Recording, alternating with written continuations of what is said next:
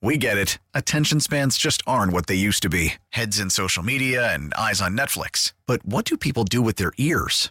Well, for one, they're listening to audio. Americans spend 4.4 hours with audio every day. Oh, and you want the proof? Well, you just sat through this ad that's now approaching 30 seconds. What could you say to a potential customer in 30 seconds? Let Odyssey put together a media plan tailor made for your unique marketing needs. Advertise with Odyssey. Visit ads.odyssey.com. Brace yourself, Amanda. They've made a startling scientific discovery in Japan.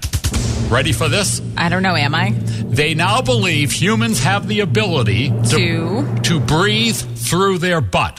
What? Here's how this Didn't all see started. that one coming. I didn't think you would until I heard about this. I had not even thought about that for a moment. What they know is fish can absorb oxygen through their intestines to stay alive in an emergency. So they wanted to see would this work with mammals? And the answer is yes. Blood vessels in our butt appear to work the same way. They already tested it on rats and it worked. So now they're going to move on to humans. I don't really understand. So if like you were unable to breathe, Right. Through Theoretically, right. Theoretically, you could breathe through your butt. is that something you would need to learn how to do? Like there would I- be an exercise to I learn don't that? know. But you know, when you see somebody out in public, somebody you don't know in particular, just fall down and they're not breathing. It's hard enough now to get somebody to do CPR. This is a step further, a bridge, a bridge further.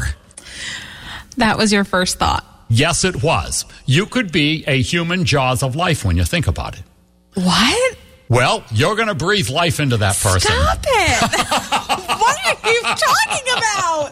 Oh, fine. Maybe you're the type of person that would look away I at, would. at a stranger who is gasping for air. From their butt?